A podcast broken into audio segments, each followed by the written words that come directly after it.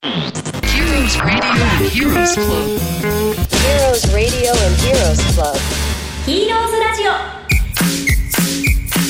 この番組は中小企業の社長や幹部が集まって結成したヒーローズクラブがお送りする会社を幸せで楽しくそして愛されて儲かる場所にする番組です。皆さんこんにちは。フリーアナウンサーの神谷彩乃です。本日のテーマは中小企業が日本を変えるです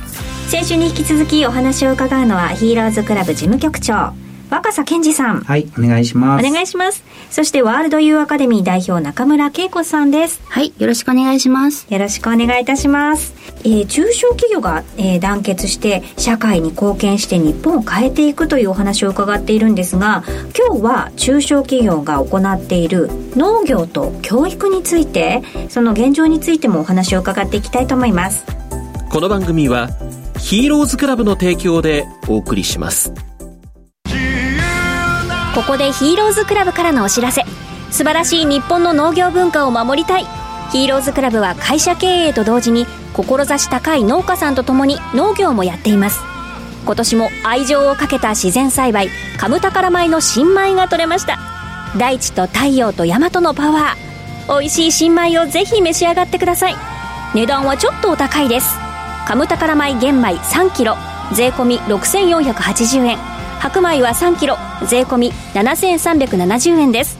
有機ジャス法に基づいて農薬を一切使用しないで育てました。美味しさにきっとびっくりしますよ。お買い求めは「カムタカラ米」で検索。Heroes Radio and Heroes Club. まずは農業から伺いたいと思うんですが農業の現状についてはどう考えられてますか？はい、あの私たちですねいろんな、まあ、専門家の先生からお話を伺った時に一番びっくりしたのが、はい。農業従事者がすごい勢いで減っていると。2016年には158万人いらっしゃったのが2021年では130万人で5年で28万人も減っているので後継者が不足すればするほどさまざまな課題がある。例えば耕作放棄地の問題だったり、えーそういったことにね直面しましたよね。恵子さんはどうどうですか？今の現状。本当に申し訳ないんですけどスーパーとかデパートに言えば行けばね食べるものがいっぱいあるからなんか食料が不足するとか、うん。日本人のこの自給率が減っていくっていうのはなんか本当に気にしてなかったんです。本当に恥ずかしいんですけど、だけど実際にあの東京大学のね専門家の先生なんかに来ていただいてやっぱり日本のことを学ぼうよということで今の農家さんの課題。なんで大好きな大好きな農家さんがもうおもう先祖からずっと先祖代々ねね。農業やってて、うん。そのなんか農地が荒れ果てていくって子供たちにしたらものすごくこう傷つくわけですよね、だっておじいちゃんもずっと前からずっと何だも江戸時代からやってる農家さんを手放して耕作放棄地にしていくってみんな涙流すわけですよね、じゃあなんでそれが続けられないのかって言った時に一生懸命作ってもやっぱりその高く買ってもらえないから私たち商人なので売り上げが上がらなかったら会社って倒産しますよね、それだったらしょうがないからどこか働きに行かなきゃいけないとかこの商売が儲からないんだったら子供に継がせられないよなとかなんかそんないろんな課題があってで私たちそういうのをこうこう聞いていくうちに同じ商人として身につまされる思いとやっぱり日本っていうのはこう農業を土台として繁栄してきた国だと思っているので、そうですね。だからこのなんで日本人がおにぎりをね食べてこんな元気だったのか、こんなに強かったのか無農薬の自然のね農法のあの食べ物がどれだけ私たちの体を作ってきてくれたのかとか学ぶにつれて他人事じゃいけないなって本気で思ったんですよ。だから自分の商売だけやってればいい。農家は農家で頑張ればいいよね。関係ないよねじゃなくってじゃあ食べることは自分事だから。でだからみんなのねあのことだからね。だから自分たちもこの食べる健康でそれから日本のことをね自分事として考えようということで学んで活動し始めたんだよねケイちゃんね、うん本気でやってるんで結ね構。その食料自給率がこう下がってしまったら実際に自分たちにも返ってくるわけですもんね。そうですね。東大のね鈴木先生もおっしゃってますけど、有事になった時に食料や化学肥料ですね海外にやっぱり日本って依存しているので、うん。食糧難になる可能性が高いんじゃないかと、そうそう。いうことすですね。るとなんか食べられないね、うん、人たちがものすごく増えるっていうことを数字出してましたよね。そうですね。だからお金を払って買えるという時代が当たり前の時代が終わるっていう話をされましたよね、はい。うん。そういうこう厳しい現状を受け止めて活動されてるということなんですけれども、はい。具体的にはどういう活動をされてるんですか、私たちあの中小企業国ではなかなかできないと思ったので各社自給率100%の中小企業を目指していて農家さんと直接仲良くなってそして出来上がったお米を会社給食で食べたりとか、はい。お中元お歳暮にしたりとか、うん。で各社冷蔵庫持ってるんですよ。えそうそうそうだからそのできたお米を冷蔵庫にちゃんと1年分保管して、はい。みんな農家さんのものを改善買い取りしてそしてそのちゃんとあのなんかみんなが食べれるように自給率100%の中小企業に一社一社今なっていってるんですよね。農家さんも喜ぶし高く買ってあげて私たちも安全なものを食べられるし健康にもなるし何かあっても安心だしみたいな。ね、私たち、あの今年から始めたんですけどあの買い取らせていただいた安全安心のお米をですね一部をやっぱり子ども食堂さんとか今活動されてる方々多いんですけど、そこにですねあの寄付という形でねうん。あのいろいろ子ども食堂を運営されてる方々に聞くと今7人に1人が貧困っていうことでくりしまして。それはびっくりしますね、はい、で中小企業もね何かできることないかっていうことで、私たちができることをさせていただいてるっていうのが、あの生きている上で本当に欠かせないというか直結している食そして農業ということをしっかり考えていかないといけないですよね、はい。で続いては教育についてなんですけれども教育の現状課題は、あのどういうふうになってるんでしょうか恵子さん、それをなんかあの中小企業の、まあ、1300社ぐらいかな集めて1か月ぐらいで教育に関するアンケートっていうのを取ってね実際自分たちは一体どう思ってるのかっていうのをまとめたのでちょっとケンちゃんの方から、公共教育を受けて社会が受け入れる時になかなか活躍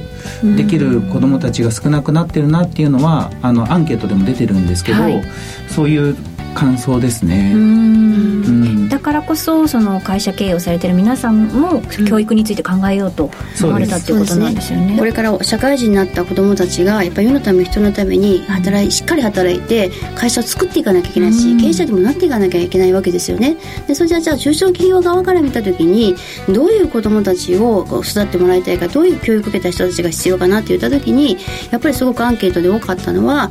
コミュニケーションだったりとか、社会貢献する気持ちがあるとかそういっぱい出てくるわけですよね。でそうなった時に今の日本のこの教育でそれが100%十分ねあの、まあ、できてるかどうかってなった時にやっぱりなかなかそれは難しいよなっていうのが、他では90%以上だったよね。そうですね、はい、今の中小高大でうん。そういうじゃあリーダーシップとか人間力をねなんかこうこう教育できるような経営者を育てるような学校教育ができるのか難しい。そうなった時にじゃあ私たち中小企業の経営者たちが幹部たちが何かできることがないかなということで今そういう活動も今始めてるんですね。私が教育現場に行くみたいな。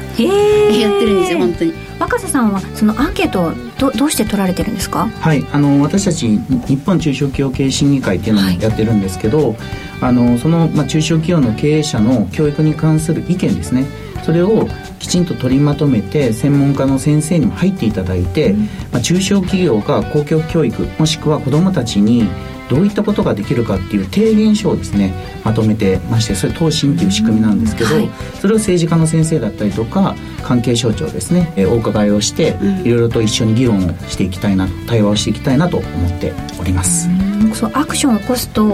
社会が変わっていくわけですもん。ねきっとね。でなんかこの1個前に、まあ、税に対するアンケートもあったんだけど、はい。それも答申をして国会でも議論してもらったりとかだから何もしないんじゃなくってこの教育っていうこと農業と一緒。教育っていうことも自分たちはどう思ってるんだよ。こういう子どもたちを育てたいと思うんだよ。それまあ学校の先生にお任せ農家さんにお任せじゃなくてなんか私たちできることがないかな。私たち経営者たちが力を合わせることによって子どもたちの子でも言ったんだけどね小学校に行って授業させていただいたりとか、大学に行って講義させてもらったりとか何かしら現役の経営者たちが今の子どもたちに対して何かお役立ちできるところがないかなみたいなその定義書をまとめることで私たちも何かしらお役に立ちたいんですよ実際にこういうことが起こってますよっていうところを今話をしてるところなんですよね。あの具体的にいろんなアクションも起こされているということなんですけれども、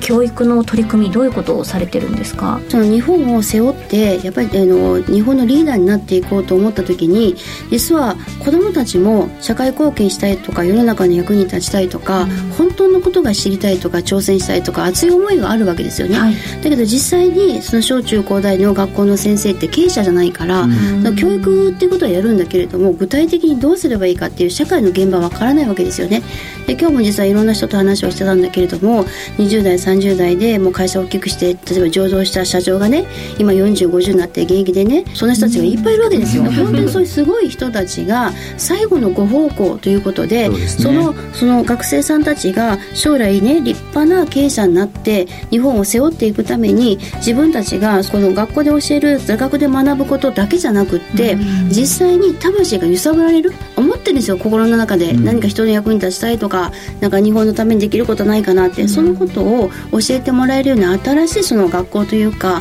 それ今作ろうかなということでいろんな経営者が今集まりつつあるんですね。現役の経営者リーダーがちゃんと子どもたちに私自分たちがやってきたことでこれからやりたいことを共感してもらってなんか希望とか夢みたいなものを一緒にこう作っていくような社会にこれからしていきたいですね。うん、そうですね、うん、はい。経験した方のこの直の言葉ってすごいパワーを持ってるわけですもんね、うん、だから本当に現役で本当に日本を良くしてきた素晴らしいリーダーがいっぱいいるんですよ。その人たちにちょっと立ち上がっていただいてそしてその全国の中からそういうことに興味関心ある子どもたちに対してそういう勉強会をしていこうというのを今進めてるとこなんですよね、うん、そんなことができたら素敵ですよね。素敵ですね。やれたらいいと思ってます。皆さんの話聞いてるとなんかこちらもワクワクしてワクワクしてやりましょう、はいここでヒーローズクラブからのお知らせ。素晴らしい日本の農業文化を守りたい。ヒーローズクラブは会社経営と同時に志高い農家さんと共に農業もやっています。今年も愛情をかけた自然栽培カムタカラ米の新米が取れました。大地と太陽と大和のパワー。美味しい新米をぜひ召し上がってください。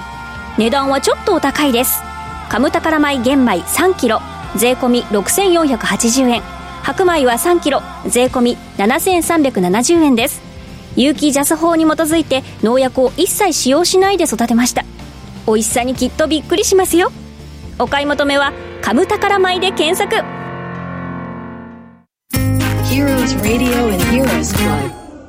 これからのその目標とか夢っていうのは改めて何か？先ほど話にありました通りやっぱりみんなで協力して世代超えてですねやっぱり将来の日本っていうのをどういうふうに、まあ、いい日本を残していきたいっていう、